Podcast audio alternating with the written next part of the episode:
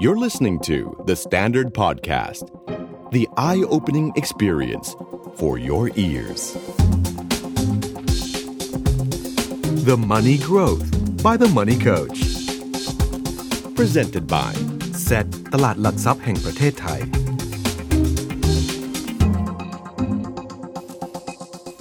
วัสดีครับ ขอต้อนรับเข้าสู่รายการ The Money Growth by The Money Coach ครับ พบกับผม โอม โอมสิริวีรกุล และโคชหนุ่มจักรพงศ์เมธพันธ์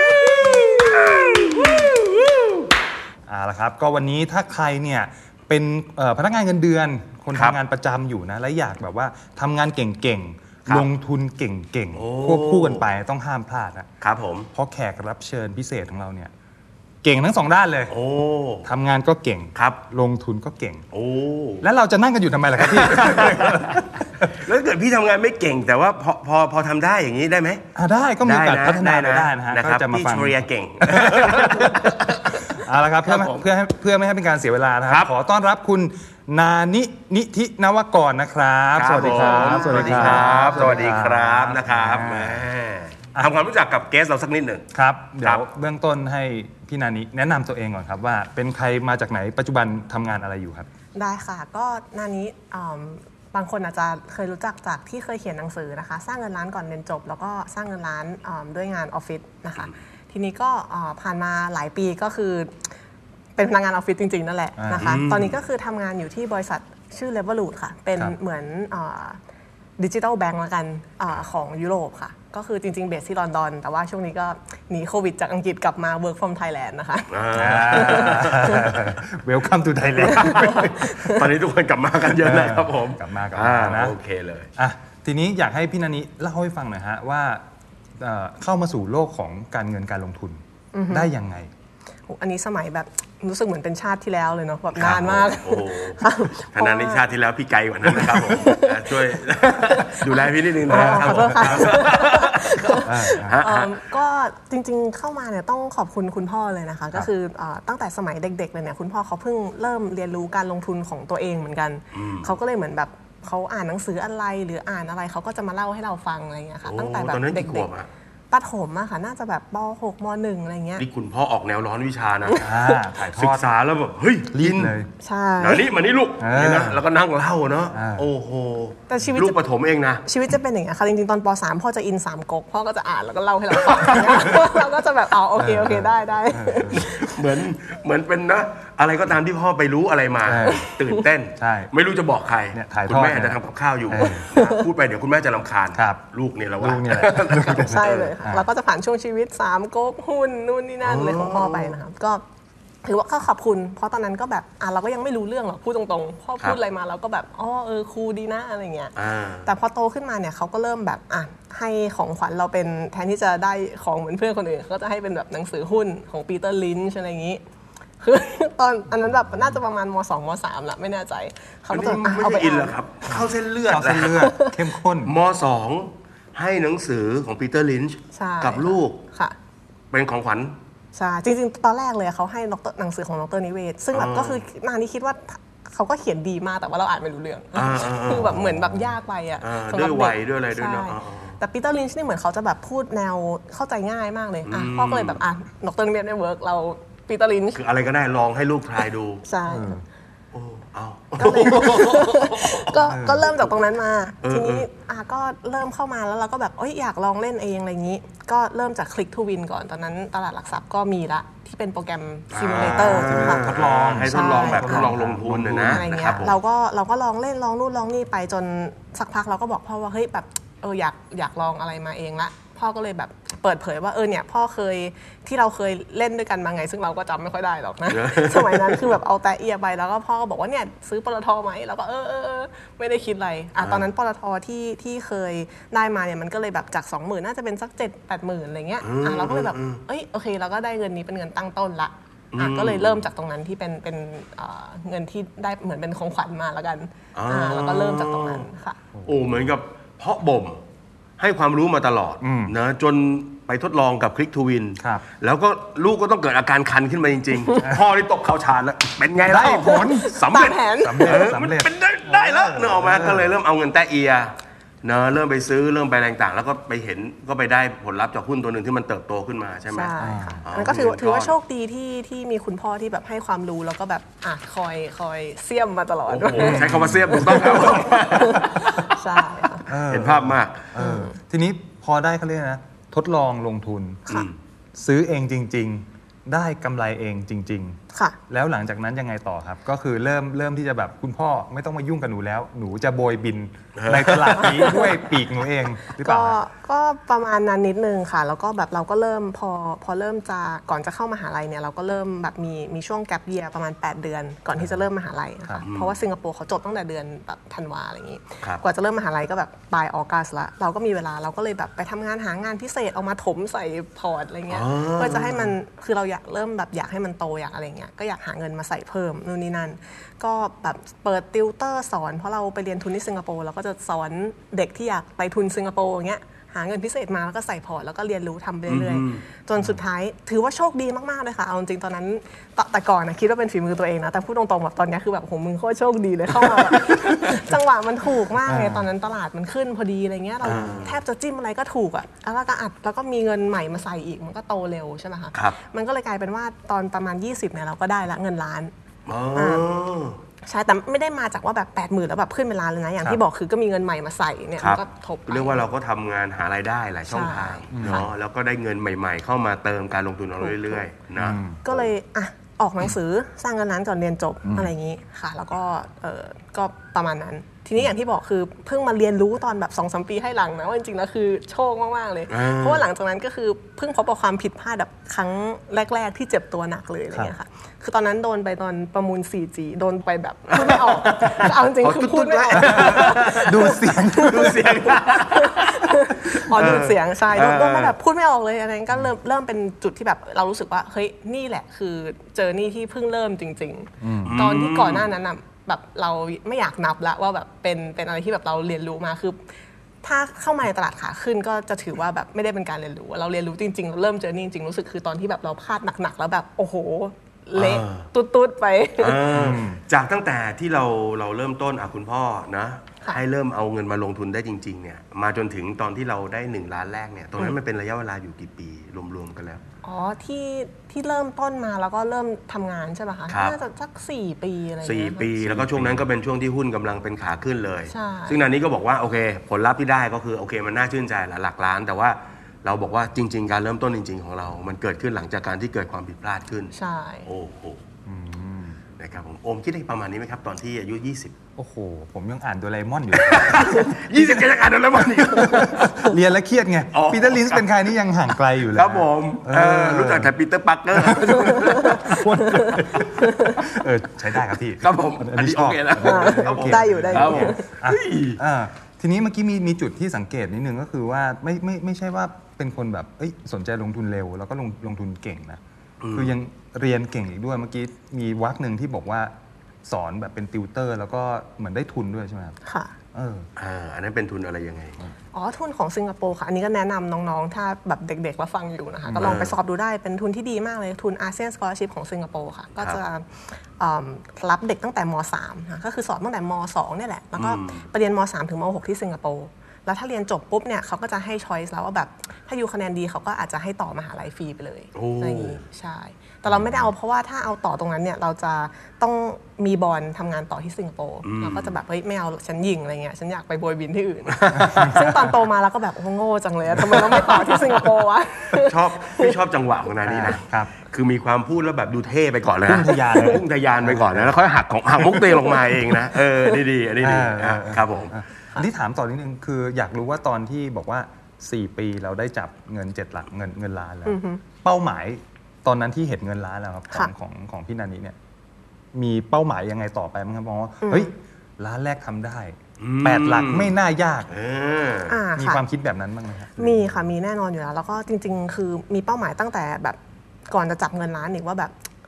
คือเอาจริงๆเป็นคนขี้เกียจโดยเนเจอร์ด้วยนะคะเราก็เป็นธรรมชาติทีนี้ก็เลยแบบอยากมีอิสรภาพทางการเงิน ตอนอายุ 35 ก็คือเป็นเป็นโกที่แบบมีตั้งแต่เด็กจนถึงตอนเนี้ยก็ยังก็ยังสติ๊กอยู่กับพยายามทำให้ได้ตัวเลขนี้อยู่ ไม่รู้จะได้ไหมแหละ แต่ว่าก็เดี๋ยวเดี๋ยวลองดู แต่ว่าอิสรภาพไม่ใช่แบบรวยล้นฟ้าแล้วก็โปรยเงินอะไรเงี้ยหมายถึงว่าเอาแค่ว่าเลือกได้ว่าจะทำงานประจำไหมหรือจะทำ consult part-time หรือจะไปทำ NGO เลยหรืออะไรเงี้ยคือใช้คำว่าอิสระอิสระที่จะเลือกได้ละกันค่ะอ่าก็จะมีเป้าหมายประมาณนั้น ทีนี้ตัวเลขเนี่ยมันก็จะ vary แบบแล้วแต่อายุนะ พอเราโตขึ้นมาแล้วเราเริ่มรู้สภาพที่เอิ่มภาภาระที่ครอบครัวเขาเตรียมไว้ให้เราตอนแรกเขาก็ยังไม่ได้บอกเราเรียกว่าจัดเตรียมไว้ใช่จัดเตรียมไว้เรียกว่าจัดเตรียมไว้พอเราเรียนจบทำงานปุ๊บเราก็แบบ นี่เลยของขวัญเรียนจบ เปิดเข้าสู่โลกแห่งความเป็นผู้ใหญ่อะไรอย่างนี้ไอ้ฝันที่ตั้งไว้มันก็มันสั่นสะเทือนมัเนี่ยนก็จะสะเทือนนิดนึงอะไรอย่างนี้ ทีนี้เราก็อาจก็ adjust กันไปว่าอาจจะเท่าไหร่เราอยากมีลูกไหมอะไรเงี้ยมันก็จะเปลี่ยนตามการเวลาอะไรอย่างเงี้ครัยบผมแต่ก็คือเนี่ย โกก็คืออิสระตอน 35 ค่ะ พี่ฟังแล้วดูเหมือนเป็นแบบบทหนังนะเหมือนพ่อมาเฉลยตอนท้าย และที่ฉันสอนแกมาทั้งหมด ก็เพื่อสิ่งนี้ว่าแล้วก็ส่งมอบภาระต่อไปเออน่ารักดีเออเออทีนี้เมื่อกี้พูดถึงเรื่องของเป้าหมายทางการเงินไปแล้วครับ เรื่องของเป้าหมายทางการทำงาน เพราะว่าพี่นานี้เนี่ยก็คือลงทุนไปด้วย แล้วก็ตอนนั้นก็คือมีสอนพิเศษสอนอะไรเพื่อเอาเงิน active income เนี่ยครับมาลงทุนไปด้วย ค่ะ แล้วเป้าหมายเรื่องของการทำงานล่ะครับอือหือพี่นานี้วางควบคู่อะไรไปยังไงบ้างตอนแรกเลยเนี่ยตอนนั้นที่คิดว่าตัวเองแบบพีคเก่งมาก ๆ ที่จะเทรดหุ้นขึ้นมาได้เงินล้านใช่ไหมมันกำลังอยู่ในอารมณ์ที่แบบ หรือว่าเราจะเทรด full time เลยดีวะคือเราคู่ขนาดนี้เออมีความคิดนะมันต้องแวบมาแหละ มันแวบมาอยู่แล้ฝีวมือสักขนาดนี้ใช่ไม่ธรรมดานะเราแต่ว่าหลังจากที่เจอ เหตุการณ์ตูดๆไปใช่ไหมก็เลยแบบสำนึกว่าแบบอ๋อโอเค จริง ๆ เรามีความโง่อยู่ในระดับหนึ่งดังนั้นเนี่ยอ่าเราก็มานั่งคิดคือสมมุติว่าเรามีพอร์ตล้านหนึ่งใช่ป่ะคะครับแล้วเราจะต้องมีค่าใช้จ่ายที่จะต้องกินต้องนู่นต้องนี่เอาแค่กินของตัวเองเนี่ยเดือนเดือนละหมื่นอยู่บ้านพ่อแม่ใช่ป่ะคะครับแล้วยังต้องมีช่วยนู่นช่วยนี่อีกใช่ป่ะมันก็เยอะมันก็จะกินพอร์ตมาเรื่อยๆครับแล้วเรายังต้องทำให้มันโตเกินอันนั้นอีกโอ้โหกว่าจะโตมันแบบแทบเป็นไปไม่ได้ แต่ถ้าเราทำงานยังไงก็ได้ แล้วมีเงินเติมพอร์ตเข้าไปแบบเดือนละสองหมื่นสามหมื่นมันมันสมการมันพลิกกลับมา กลายเป็นว่าแบบอะมันมันจะทำให้โตมากขึ้น ทีนี้พอเราก็อ่าเขาเรียกว่าอะไรตอนที่ฝึกงานเนี่ยที่ฮ่องกงก็คือร่ำรวยมากจริงๆ เพราะว่าตอนนั้นได้ได้เงินเดือนเด็กฝึกงานแบบแสนแปดที่ฮ่องกงแล้วเขาจ่ายค่าอพาร์ตเมนต์จ่ายทุกอย่างเขาฝึกอะไรกันครับเขายังรับอยู่ไหมครับพี่ไม่แต่ว่าเมื่อว่ากี้โปรดิวเซอร์เรากระตุกเลยนะโปรดิวเซอร์โปรดิวเซอร์เรานั่งกระตุกนะฮะเด็กฝึกงานแสนแปดอุ้ยแต่มันรับจริงจังกันไปเท่าไหร่วะเนี่ยนะครับผมเอ้ยแสนแปดเลยเหรอ ใช่แต่ทีเนี้ยคือเนี่ยมันก็เลย build on ความเขาเรียกอะไรความโง่ของเราต่อไปอีกเราก็คิดว่าแบบโหกูเจ๋งมากอะไรเงี้ยนะจุดนั้นใช่ปะทีนี้พอจบฝึกงานปุ๊บเนี่ยเขาจะต้องเลือกว่าใครจะได้ทำงานต่อครับซึ่งได้เงินเดือนเพิ่มขึ้นมาอีกนะจากตรงนั้น เราก็แบบชัวร์แบบรวย ปรากฏว่าเขาบอกว่าอ๋อยูพูดจีนไม่ได้อะแต่เราตำแหน่งที่ว่างปีเนี่ยคือต้องดูแลลูกค้าจีนงั้นอยู่กลับไทยแล้วกันนะกลับไทยปุ๊บเงินเดือน adjust ลงมาเป็นเลทไทยความฝันก็สลายหายไปกลายเป็นว่าช่วงปีแรกเนี่ยแทบไม่มีเงินเก็บเลยเพราะว่ากลับมาเงินเดือนแบบเลทน้อยมากเราก็เลยแบบไม่ได้ละเราควรจะคิดเรื่องการเป็น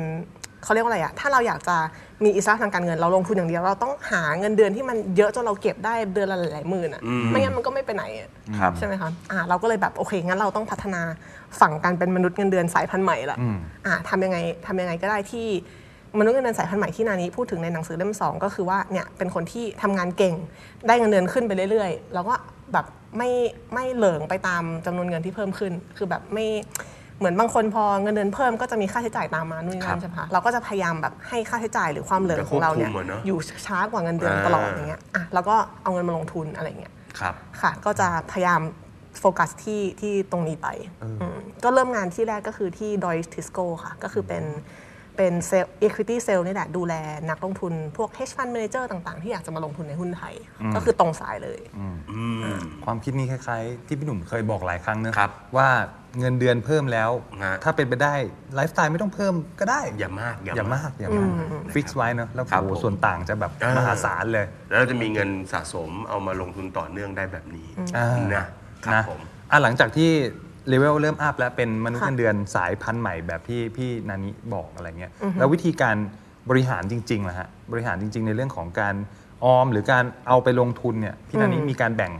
สัดส่วนอะไรยังไงบ้างไหมอันนี้เผื่อแชร์สำหรับมนุษย์เงินเดือนที่อยากเป็นสายพันธุ์ใหม่ด้วยพูดตรงๆตอนอยู่เมืองไทยเนี่ยนะแบบแทบไม่ได้ไม่ได้มีเงินเก็บเลยค่ะ เพราะอย่างที่บอกเงินเดือนน้อยมากใช่ไหมทีเนี้ยด้วยความโชคดีของเราคือ ตอนนั้นอะอ่าลูกค้าเริ่มหันมาสนใจพวกฟินเทค เรื่องสตาร์ทอัพครับอะไรพวกเนี้ยค่ะ ครับทีนี้บอสเราก็บอกว่าอะคือพวก analyst นักวิเคราะห์ที่เขาอยู่อะเขาไม่มีเวลาเขายุ่งมากเขาต้องดูหุ้นที่อยู่ในตลาดเท่านั้น จะมาดูอะไรพวกใหม่ๆ พวกนี้มันไม่ใช่อยู่ครัไปบดูดิ ครับ เราก็เลยเริ่มไปคุยไปแบบไปตามลิงก์อินไปขอเนี่ยหนูขอคุยด้วยหน่อย เล่นเล่นการ์ดเด็กอะนะคะขอกินกาแฟขอเลี้ยงกาแฟพี่ได้ไหมรู้จักเอาความเป็นเด็กเข้าไปนะใช่ขอคุยผู้ใหญ่อะไรเงี้ยนะเออ คุยไปคุยมาเปลี่ยนเป็นสัมภาษณ์งานเลยค่ะ เพราะว่าเรารู้สึกว่าเฮ้ยไอ้ banking industry โดยเฉพาะ sales and trading เนี่ยเดี๋ยวคอมพิวเตอร์กินหมดเราตายแน่อ่าๆไม่สามารถถ้าจะเป็นมนุษย์เงินเดือนที่โตไปเรื่อยๆเนี่ยเดี๋ยวตรงเนี้ยทางมันจะตันในอีก5ปี 10 ปีครับเราก็รู้สึกว่าเฮ้ยต้องไปสาย tech ละพอไปสาย tech เนี่ยเราก็พยายาม apply ต่างๆ นานาเลย ก็แบบแทบไม่มีคนจะรับเลยตอนนั้นอะเพราะว่าไม่มีประสบการณ์ โชคดีที่ Grab ที่สิงคโปร์รับค่ะอันนี้เป็นจุดเริ่มต้นที่แบบอะได้เริ่มเข้ามาใน tech แล้วก็ได้เริ่ม เงินเดือนพอมีอันจะกินเอางี้ดีกว่า เพราะว่าเพราะว่าพูดพูดตรงๆว่าที่สิงคโปร์กับไทยอะจริง ๆ แล้วถ้ากินแบบประหยัดที่สิงคโปร์อะค่าใช้จ่ายพอกันกับสาทรนะคะอ๋อเหรจอริงๆคือไปกินโกปิเตียมแบบ75 บาทอย่างเงี้ยมันยังกินได้อะแต่เมืองไทยสาทรคุณเดินหาเต็นท์นู่นนี่นั่นกินกาแฟก็คือเนี่ยเท่าเนี้ยละอ่าก็เลยค่าใช้จ่ายประมาณเดียวกัน เราก็เลยมีเหลือจะเก็บเพราะว่าเงินเดือนมันเลทสิงคโปร์ครับก็เลยเริ่มเก็บตังค์จากตรงนั้น ก็ตรงนั้นก็คือจะเก็บตังค์ประมาณ เก็บได้แค่น่าจะสัก 10-20%ค่ะ เพราะว่าที่เหลือก็ต้องส่งกลับบ้านแล้วก็ต้องจ่ายค่าเช่าอะไรเงี้ยครับแต่อย่างน้อยก็คือเป็นจุดเริ่มต้นที่โอเคไฟนาลีเราได้เก็บตังค์ หลังจากที่เราสอนคนอื่นมานาน เราก็รู้ว่าแบบเฮ้ยจริง ๆ พอมีภาระครอบครัว มีเงินเดือนที่น้อยมันไม่ได้ง่ายขนาดนั้นนะใช้ชีวิตครัในบกรุงเทพอะแต่ว่าพอเราได้โอกาสปุ๊บเราก็เก็บทันทีอืมค่ะ แล้วกลับมารีเช็คแผนตลอดไหมฮะคือแผนเป้าหมายอายุ 35 ก็ยังคง คงค่ะปักหมุดไว้เหมือนเดิมปักหมุดไว้แต่พูดตรงๆตอนที่เริ่มทำงานเนี่ยก็มองไม่ออกเลยนะว่าเฮ้ยอิสรภาพมันจะถึงได้ยังไงวะก็ยังมีความคิดอย่างนี้อยู่ตลอด ตอนนี้ก็ไม่แน่ใจนะ แต่ก็คิดว่าน่าจะ แต่ว่าทุกอย่างมันก็แล้วแต่จังหวะเวลาด้วย ก็ต้องลุ้นกันไป มันกลายเป็นความสนุกไปแล้วมั้งเนอะเนอะใช่ว่าเราก็ใช่เราก็มีเป้ามีโกของเราไว้อะแล้วเราก็ขยับ จับหาทางไปเรื่อยๆใช่ไหมเออใช่ใช่แต่จริงๆเอออย่างที่โค้ชพี่หนุ่มบอกก็ถูกมากๆเลยค่ะ คือตอนแรกเราเครียดกับมันมากวางแผนไว้เป๊ะอันนี้มี Excel sheet เลยนะ ตอนที่เริ่มทำงานปีแรกอะอ่าว่าปีนี้ปีนี้จะได้เท่าไหร่ asset liability ค่าใช้จ่ายนู่นนี่นั่นแบบลงมาเป็นแผนอะไรเงี้ยสักพักก็แบบเอาอีกแล้วโง่อีกแล้วคือแบบมันเราไม่มีทางรู้เลยว่าตอนเด็กๆที่เคยอยากเป็นหมอ แล้วอยู่ดีมาทำงานไฟแนนซ์แล้ววันหนึงจะมาทำงานบริษัทโบกแท็กซี่อะไรเงี้ยอะคือมันแบบ ชีวิตมันถ้าเราสนุกและรีแลกซ์กับมันเราจะเห็นว่าแบบมันจะพา as long as เราเป็นคนดีและใฝ่ดีอะมันจะพาเราไปที่ที่เราไม่ expect อะเออเราก็ไม่ต้องไปแบบเวอร์วังกับมันมาก ชอบคำนี้นะ เออยังไงยังฝ่ายดีมันทางมันยังตรงอยู่ อ่าไม่ต้องเน้นนะจังหวะนี้ไม่มีอะไรพี่พี่คุยกับน้องครับเออเออใช่นะทีนี้อยากถามอีกนิดนึงก็คือว่าเมื่อกี้พี่นานิมีมี guideline มานิดนึงนะแอบมีการแบบหินหินๆเรื่องการวิเคราะห์ด้วยวิเคราะห์ในในอาชีพ สายงานของตัวเองอ่าเรื่องพวกฟินทงฟินเทคอะไรอย่างเงี้ยครับทีนี้กลับมาในเรื่องของพวกเอ่อการลงทุนเลย มีการมองเรื่องของอุตสาหกรรมไหนบ้างไหมฮะที่รู้สึกว่าเฮ้ยโฟกัสเป็นพิเศษ แล้วก็รู้สึกว่าเออน่าสนใจในเรียกการว่าลงทุนเรียกว่าอะไรหลยๆย่งชอบได้ไหมชอบอ๋อเวลาลงทุนเราจะชอบอุตสาหกรรมกลุ่มนี้อะไรอย่างเงี้ยชื่นะชอบอะไรอย่างเงี้ยฮะอืมตอนแรกๆอะก็คือ ตั้งแต่เด็กมาเลยที่เลือกหุ้นมาเนี่ยรู้สึกว่าอย่างหนึ่งที่เราคิดว่าเป็นวิธีที่เราเลือกแล้วถูกถึงแม้ว่าแบบอะเราจะผ่านการล้มลุกคลุกคลานอะไรมา แต่ยังถูกอยู่เสมอตอนนี้นะคะณตอนครันี้บอีก 10 ปีอาจจะแบบเอาโง่อีกแล้วอะไรอย่างเงี้ยนะแต่ว่าตอนนี้คิดว่ายังถูกอยู่ก็คืออ่าเลือกอะไรที่แบบเรารู้จริงๆอะเราได้คลุกอยู่กับมัน เพราะฉะนั้นพอเข้าไปที่ Grab ปุ๊บเนี่ยก็จะเริ่มเปิดโลกหุ้นเทคละหุ้นแบบเอ่อ แบบบริษัทเทคต่างๆ แบบ C ของที่แบบเป็นเจ้าของก a รีนากับช้อปปีหรืออะไรเงี้ยครับเราก็จะเริ่มเปิดโลกว่าแบบ เฮ้ย มันมีสิ่งนี้อยู่ด้วยอ่าคือเราเรารู้อยู่ข้างหลังแหละ Apple ที่อเมริกาอเมซอนอะไรเงี้ยแต่แบบตอนนั้นมันยังเข้าไม่ถึงอะมันยังแบบไม่เข้าใจว่าหุ้นเทคมันเป็นยังไงทำไมทำไมมันถึงโต valuation มันถึงบ้าคลั่งขนาดนี้อะไรเงี้ยแต่พอเข้าไปใน Grab ก็เริ่มเริ่มเข้าใจครับแล้วก็เริ่มแบบเฮ้ยโอเคเราเราเริ่มสนใจอยากลงทุนละแต่ก็ยังอื่นๆอยู่อะยังยังไม่รู้ว่าจะทำยังไงใช่ป่ะคะ ทีเนี้ยพอตอนนั้นเข้าไปก็เด็กด้วย แต่พอโชคดีที่แบบนายเราพอโปรโมทเราปุ๊บเพราะเราทำงานบ้าคลั่งมากเราถือคติว่า ถ้าเราฉลาดเท่าคนอื่นแต่เราทำสองเท่าของคนอื่นเนี่ยเราก็จะได้ไปไกลกว่าใช่ไหมก็ทำงานถึงแบบห้าทุ่มเที่ยงคืนอะไรเงี้ยทำทำทำเลยได้โปรโมทค่อนข้างเร็วพอโปรโมทปุ๊บเนี่ยตำแหน่งนี้อยู่ดีๆเขาก็บอกว่าอะโปรโมทเงินเดือนอยู่ขึ้นเท่านี้เปอร์เซ็นต์นะแล้วก็ได้หุ้นนะแล้วก็แบบอ้าวหุ้นอะไรวะปรากฏว่าเราเพิ่งมารู้ว่าเฮ้ยบริษัทสตาร์ทอัพพวกเนี้ย เขาจะพยายามดึงให้คนอยู่กับเขานานๆ ด้วยการให้หุ้นอ่าอ่าเป็นเป็น compensation แทนที่จะให้เป็นเงินอย่างเดียว เพราะเงินอย่างเดียวปุ๊บเดี๋ยวพอเราลาออกเราก็ไปละใช่ป่ะครับหุ้นเนี่ยเขาจะมีอันนี้เดี๋ยวแชร์เผื่อแบบใครสนใจอยากทำงานเทคเนาะก็เอาไป negotiate ไปต่อรองกับเจ้านายได้เพราะเขาคงให้อยู่เอาแล้วแหละละเอาละเริ่มดูมีความแข็งข้อเออทีนี้เขาจะให้หุ้นมาสมมติเขาให้สองแสนก็ได้อะ เขาจะบอกว่า อะ งั้นเดี๋ยวไอให้ยูเป็นหุ้นโบนัสนะสองแสนแต่ไอ้สองแสนเนี้ยมันไม่ได้แบบซิมเ l ิลขนาดนั้นนะยูต้องอยู่ให้ครบ 3 ปีเลเซอ๋ออะสามปี อะสองสองแสนหนึ่งแล้วกันจะได้คิดเลขง่ายๆสองแสนหนึ่งแต่อยู่สามปี เพราะฉะนั้นอยู่ให้ครบปีแรกก่อนยูจะได้ออกไปละเจ็ดหมื่นเป็นของยูจริงๆ แต่ถ้ายูอยู่ครบ 2 ปียูก็ได้อีก 7 0,000 แล้วก็อีก 7 0,000อย่างเงี้ยอะเขาก็จะมีวิธีหลอกล่อครับค่ะ ทีนี้เราก็เฮ้ยรู้สึกตื่นเต้นว่าโหสุดยอดเลยว่ะแบบมันมีมันมีแบบนี้ด้วย เพราะฉะนั้น ไอ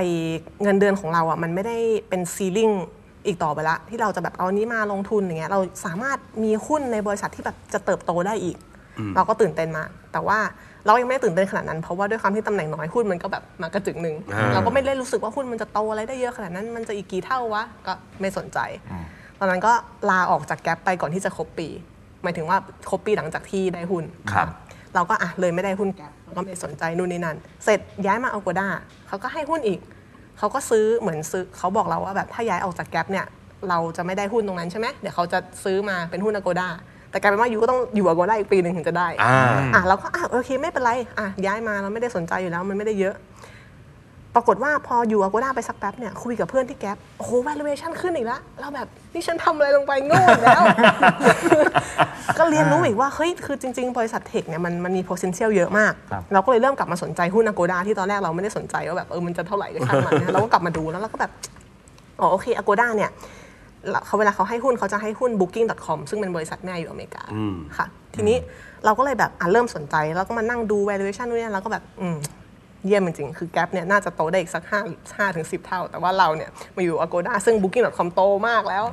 คืออีก 3 ปีขึ้น 2 เท่าก็คือยืนขึ้นตบมือให้แล้วอะเพราะฉะนั้นเราก็เลยแบบ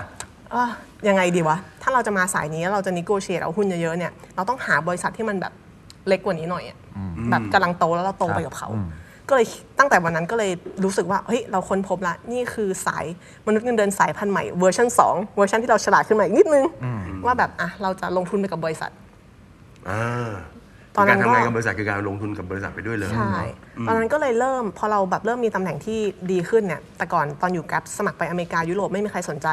ตอนนี้เริ่มสมัครเนี่ยก็เริ่มมีเสียงตอบรับกลับมาบ้างอะไรเงี้ยแต่โชคดีมาก ๆ ที่ l e v e l o o t เนี่ยเข้ามาพอดี l e v e l o o t อย่างที่บอกเป็นฟินเทค ที่น่าจะ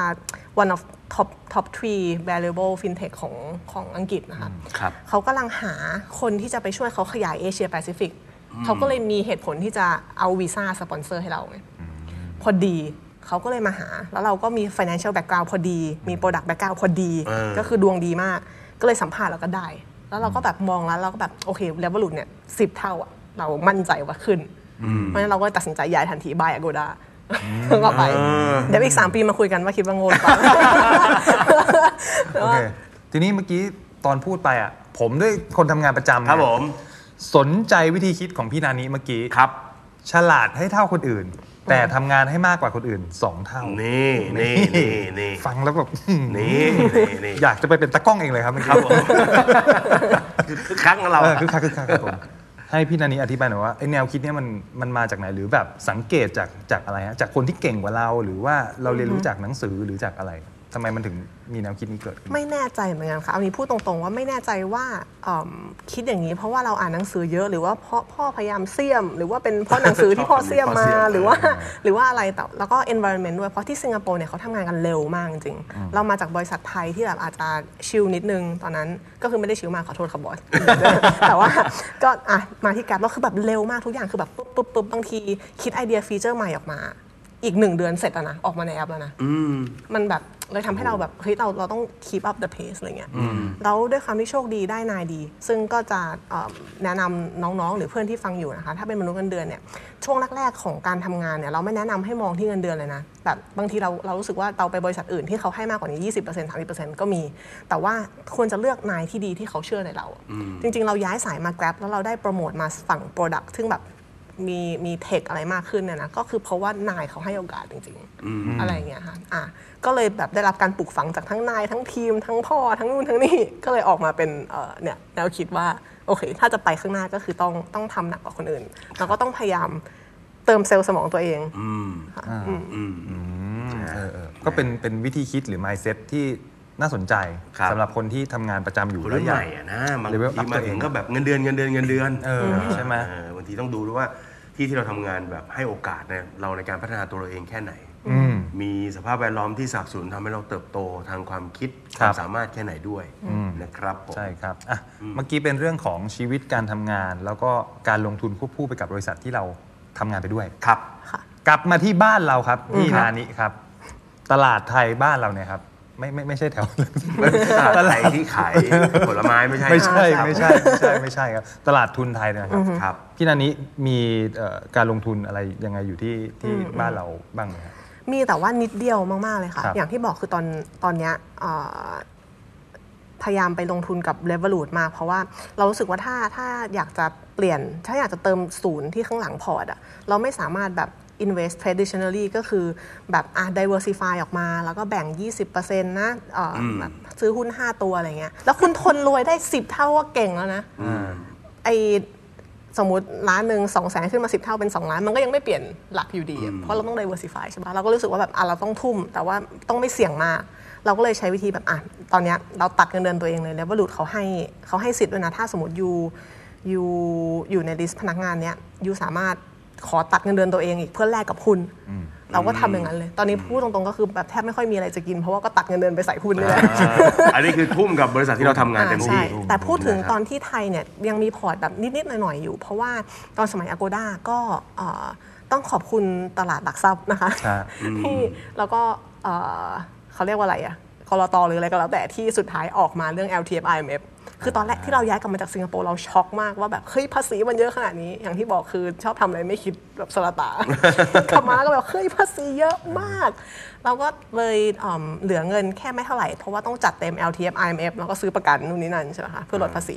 ก็จะเหลือเงินแบบอะเดือนละหมื่นสองหมื่นมาเข้าตลาดทุน ก็จะซื้ออะไรกินก๊อกก๊อกๆน่ารักน่ารักขำๆไปอ่าค่ะแต่ก็ยังไม่ไม่ใช่พอร์ตหลักตอนนี้ค่ะ แต่เรียกได้ว่าก็ก็ยังมีการลงทุนเพื่อใช้ครับสิทธิ์ทางภาษีอยู่ใช่ครับค่ะผมนะตอนนี้ก็ถ้าไม่มีอะไรมากก็ดูตลาดขึ้น เราก็อะ swap เอา RMF จาก equity ทั้งหมดกลายมาเป็นกองทุนตราสารหนี้เดี๋ยวถ้าตลาดลงเราก็ไป swap กลับมาใหม่อะไรอย่างเงี้ยค่ะอ่าก็คือเรียกว่าปรับพอร์ตตามจังหวะไปใช่นะครับครับ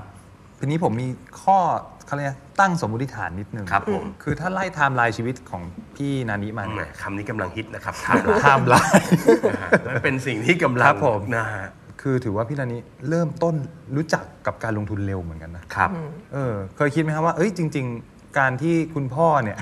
กระตุ้นให้เราสนใจเรื่องของการลงทุนใช้คำสั้น ๆ ได้ครับครับเสี่ยมเสี่ยมครับเออเสี่ยมเนี่ยมันมันมันถือว่าเป็นเป็นเราณปัจจุบันค่ะด้วยเหมือนกันใช่ค่ะอืม หมายว่าความคิดของคุณพ่อที่ทำให้เอ่อสอนให้เรารู้จักโลกการลงทุนอะมันยิ่งรู้จักเร็ว ยิ่งรู้สึกว่าเอ้ยมันตั้งตัวเร็วหรือว่าให้ความสำคัญกับโฟกัสกับเรื่องของเราทำงานไปเพื่ออะไร เรามีเงินแล้วก็เอาไปต่อยอดเพื่ออะไรอืมอะไรใช่ค่ะก็ก็รู้สึกว่าดีแล้วก็จริง ๆ ก็อยากให้โรงเรียนที่ไทยสอนบ้าง เพราะจริง ๆ ก็ก็สำคัญมากเหมือนกันค่ะบางทีตอนนี้คุยกับเพื่อนก็ยังเป็นห่วงหลายคนที่แบบเขายังไม่ได้เก็บตังค์เลย แต่ก็โชคดีที่แบบบ้านเพื่อนหลายคนเขาไม่ได้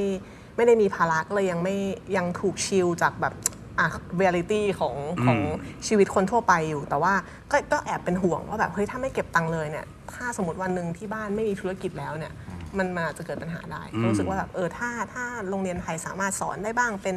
คริคูลัมพิเศษหรืออะไรก็แล้วแต่ก็น่าน่าจะดีกับเด็กไทยมากๆค่ะครับนะ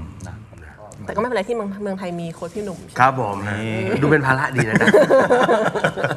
เออนี่ลูกชายสองคนเขาก็แบบโอ้โห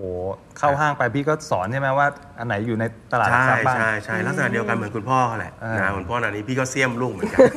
ที่พูดไปทั้งหมดเนี่ยเข้าตัวหมดเลยเนาะก็มีความรู้สึกว่าถ้าถ้าเด็กยุคนี้ไม่รู้เรื่องการลงทุนมันอันตรายอะพี่ว่ามันเสี่ยงเนาะเสี่ยงเพราะว่าแค่เหลือเก็บอย่างเดียวมันไม่พอเนาะด้วยอัตราผลตอบแทนอะไรต่างๆ แล้วก็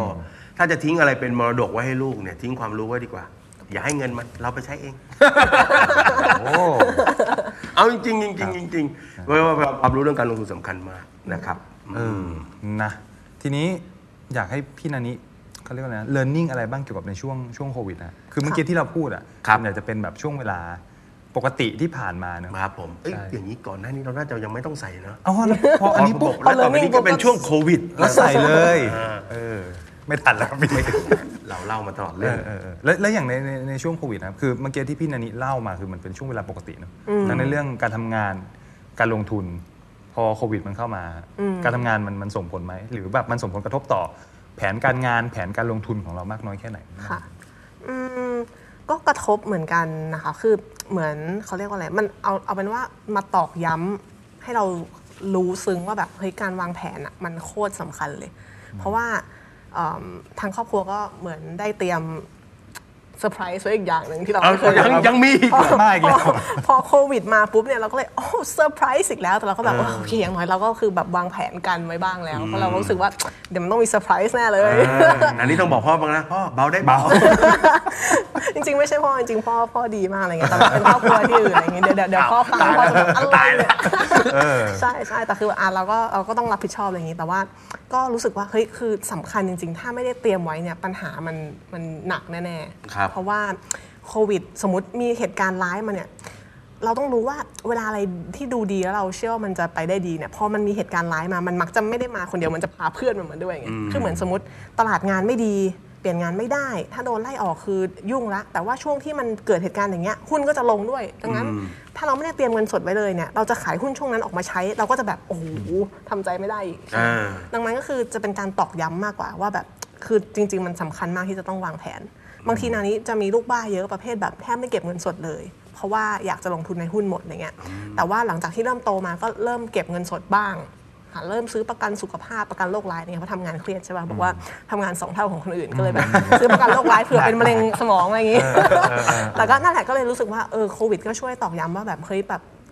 ไม่ว่าเหตุการณ์จะดีแค่ไหนแบบอย่าอย่าลูกบ้าเยอะอ่าก็คือต้องต้องคอยเตรียมมีเผื่อ for the ไว้ worst scenario อืมอืมเหมือนต้องรักษาต้นทุนชีวิต ตัวเองไว้บางส่วนด้วยใช่นะเพราะครัตัวบบริษัทนานี้เองอะก็ก็คนโดนออกไปเยอะเหมือนกันมีเพื่อนที่แบบเข้ามาพร้อมกันแล้วสุดท้ายเขาต้องออกไปแล้วเขาต้องกลับเนี่ยแล้วประเด็นคือแบบโอ้โหหางานใหม่ช่วงนั้นมันยากมากจริงๆนะ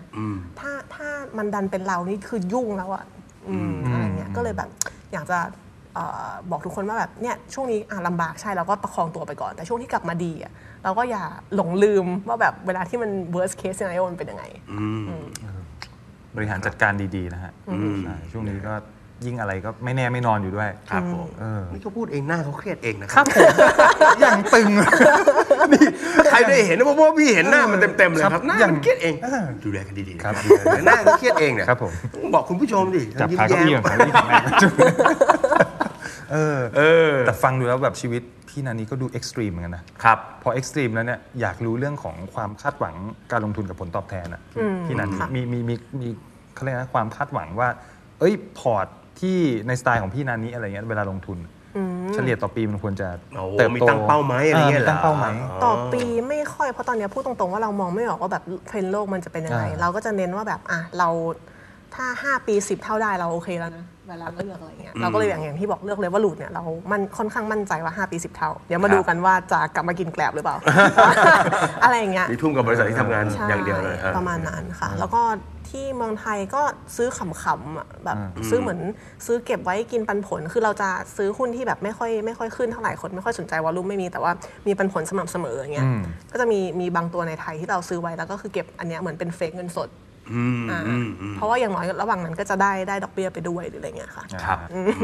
เออโอเคครับผมประก็มาณนั้นเหมือนเป็นอีกกลยุทธ์หนึ่งก็คือหุ้นไทยก็เน้นเรื่องของพวกเก็บปันผลเก็บไปเก็บปันผลไปครับใช่ผมหุ้นไทยรู้สึกเดี๋ยวนี้งงงๆร้อนแรงมาก คือไม่ดูแป๊บเดียวนี่แบบ เกมพลิกอะไรเงี้ยเราโอ้ยอย่าว่าแต่ไม่ดูเลยนะนี่หันหลังขวับแป๊บเดียวนะเหมือนพวกมันลักลอบทำอะไรอะนึกออกไหมเฮ้ยใครทำอะไรมันวะเฮ้ยมันขึ้นไปยังไงวะเฮ้ยใช่เนอะเออบางทีเจ้าของก็ต้องออกมาบอกเองนะ ผมก็ไม่รู้ จริงแม่จริงจริงๆไอ้เสียงเมื่อกี้ไม่ใช่ใช่ไหม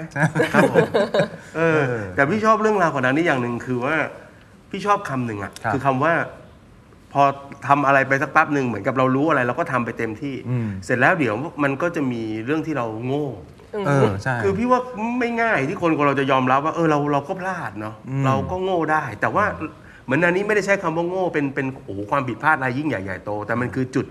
เนอะเป็น turning point ในการที่จะเรียนรู้ให้ตัวเองเก่งขึ้นฉลาดขึ้น พี่ว่าวิธีคิดแบบเนี้ยอันเนี้ยดีมากสำหรับน้องๆที่เป็นรุ่นใหม่ทั้งหลายครับผมนะครับผมเออมกำลังจะบอกว่าเหมือน คือได้ยินคำเนี้ยบ่อยเหมือนกันตอนตอนที่คุยเหมือนกันเออว่าแบบเอ้ยแต่แบบเนี่ยโง่เลยอะไรเงี้ยแต่ว่ารู้สึกว่าเอ้ยมันเป็นเหมือนเป็นคุณสมบัติของนักเรียนรู้นิดๆนะเออก็พลาดอะเออพลาดผิดก็อะไม่เป็นไรอยู่เทิร์นกลับมาเรียนรู้ก็ทำใหม่ไงก็เรียนใหม่ไงเออเรียนเออมันใหม่มันมันเหมือนกับไม่ต้องมาซ้ำเติมอะไรตัวเองนักหนานะบางคนก็โอ้ผิดพลาดแล้วก็ซ้ำจังเลยวะเราแย่เราคงทำอันนี้ไม่ได้แล้ว แต่นั่นเหมือนกับว่าเขามองการเรียนรู้เป็นเป็นการผจญภัยอะ เนอะเอ้ยเรารู้ว่านี่เว้ยเราใส่ไปเต็มอ้าวผิดทางเว้ยเฮ้ยเออก็เอาใหม่ก็ปรับใหม่เรียนใหม่ แต่มันคือเลเวลเลเวลที่มันสูงขึ้นอะมันมันคือการเล่นเกมใหม่บนเลเวลที่สูงขึ้นใช่พี่ว่าวิธีคิดนี่ดีมากนะดีครับดีครับก็ในไหนๆนั้นเราว่าคุณพ่อมาทั้งเรื่องแล้วถือครัว่าบน่าคุณพ่อนี่เป็นเรื่องที่คุณพ่อสอนมาคุณพ่อเขาสอนเรื่องเสี่ยมเออใช่ใช่เอาแล้วตอนจบขอจบดีๆเลยแล้วเดี๋ยวคุณพ่อเขามาเล่นงานเราครับเออจริงๆเอ่อจะถามว่าพี่นันนี้ปกติคุยกับคุณพ่อบ่อยไหมฮะบ่ อยค่ะจริง ๆ แบบแล้วก็มาตอกย้ำในช่วงช่วงโควิดหรือสถานการณ์ไม่ปกติด้วยนะคะว่าจริงๆแล้วแบบแต่ก่อนเราทำงานหามรุ่งหามค่ำอะไรเงี้ยแต่บางทีเราก็ลืมไปว่าเฮ้ยสุดท้ายแล้วสิ่งที่สำคัญในชีวิตคืออะไร เราต้องไม่ลืมครอบครัวกับกับเอ่อเพื่อนบางทีเราทำงานแล้วเราก็แบบลืมเพื่อนไปเลยแบบไม่ได้ไม่ได้คุยกับเพื่อนเพราะเราไปสิงคโปร์ด้วยอะไรเงี้ยค่ะใช่ป่ะแล้วพอเรากลับมาไทยเราก็จะลืมเพื่อนสิงคโปร์อีกอะไรเงี้ยอ่าแต่ว่าแบบช่วงที่เครียดมากๆเนี่ยสุดท้ายคนที่ support เราแล้วอยู่กับเราจริง ๆ แล้วเติมเต็มความสุขให้เราจริงๆก็คือ เพื่อนกับครอบครัวอะไรเงี้ยอ่าก็ก็คุยบ่อยพยายาม make it a point ว่าแบบเราไปอังกฤษอย่างน้อยก็คุยกันวันเว้นวันบ้างแต่แบบอาจจะไม่ได้คุยกันแบบเยอะอะไรเงี้ยก็คุยแต่อย่างน้อยก็แบบมีมีการโทรนิดนึงเฮ้ยกลับบ้านแล้วนะพ่อเป็นยังไงอะไรเงี้ยครับค่ะวันนี้แม่น้ำเทมเป็นยังไงนู่นนี่นั่นใช่ใช่ก็ประมาณนั้นครับผม มันนี่โกรธโตอย่างเดียวไม่ได้ relationship ต้องโกรธโอ้โหตามไปด้วยนะรายครับ การนี้มันจะใช่สมดุลอะไรอะเราขึ้นได้เราเอาอีกด้านหนึ่งก็คือแบบอ่าถ้าเราพอมีเวลามีครับ มีกำลังแล้วเราก็ส่งต่อให้คนอื่น pay it forward ไปด้วย อันนี้ก็แบบเยี่ยมเลยโกรธอีกแนวหนึ่งนะคะ ครับสุดยอดมาก ๆ เลยฮะนะครับอะส่งท้ายสักเล็กน้อยฮะพี่นันนี้อยากจะฝากอะไรให้กับคนที่ทำงานประจำอยู่และโอ้โหฟังแล้วแบบไฟรวมไปลุกถึงอะนักลงทุนรุ่นใหม่อ่านักลงทุนรุ่นใหม่นี่อยากที่อยาจะกจะเป็นมาลดแล่นและผจญภัยแบบอ่านี้ถูกต้องค่ะอยากจะเป็นก็คนพันใหม่แบบพี่นันเนี่ยครับอย่างแรกเลยก็คืออย่าเพิ่งไป negotiate กับบอสนะคะ ที่เราไปทั้งหมดนั้นเป็นไอเดีย อย่าเพิ่งห้าวอย่าเพิ่งห้าวคเป็รับนผมไอเดีย ก็แบบพยายามดูอยู่ก็ได้เริ่มจากคิดวิเคราะห์ก่อนเลยว่าแบบ ตอนที่เราเอ่อเหมือนดูตัวเองเป็นหุ้นตัวหนึ่งอะเออแล้วเราอยากจะถ้าเราเป็นเจ้าของบริษัทเนี้ยเราเป็นบริษัทเนี้ยเราอยากจะลงทุนยังไงให้บริษัทนี้มันเติบโต มันก็ต้องมีทั้งหลาย ๆ ด้านใช่ไหมบางบริษัทก็คือทุ่มเงินไปเยอะมากทุ่มแรงกำลังไปอะไรเงี้ยอะเราก็อาจจะมาลองดูว่าแล้วถ้าเราต้องวาง strategy วางกลยุทธ์เนี่ยเราจะเอาบริษัทนี้ขยายไปที่ไหนบ้าง ในแนวไหนบ้าง เพื่อที่จะให้มันโตแบบ sustainable ในระยะยาวครับแล้วบางบริษัทก็อย่างที่บอกมี CSR มีนู่นนนั่นด้วย เราก็จะทำมันจะได้แบบเอออย่างที่บอกคือโต sustainably ในระยะยาว แต่ว่าช่วงนี้เราอาจจะแบบอยากโตเร็ว เราก็อาจจะต้องอม ไม่ไม่เอาเงินออกมาแบบเอาเงินพอพอได้ profit มาเราก็ reinvest ต่ออะไรแบบเนี้ยก็พยายามพยายามมองตัวเองเป็นบริษัท แล้วก็ทำให้ตัวเองเป็นบริษัทที่น่าน่าลงทุน ตัวเองอยากลงทุนเองเลยเนี่ยค่ะอืมโอ้โหสุดยอดมากพี่ คมเลย คมเลยครับผม มากกว่าบาทละมีดแล้ว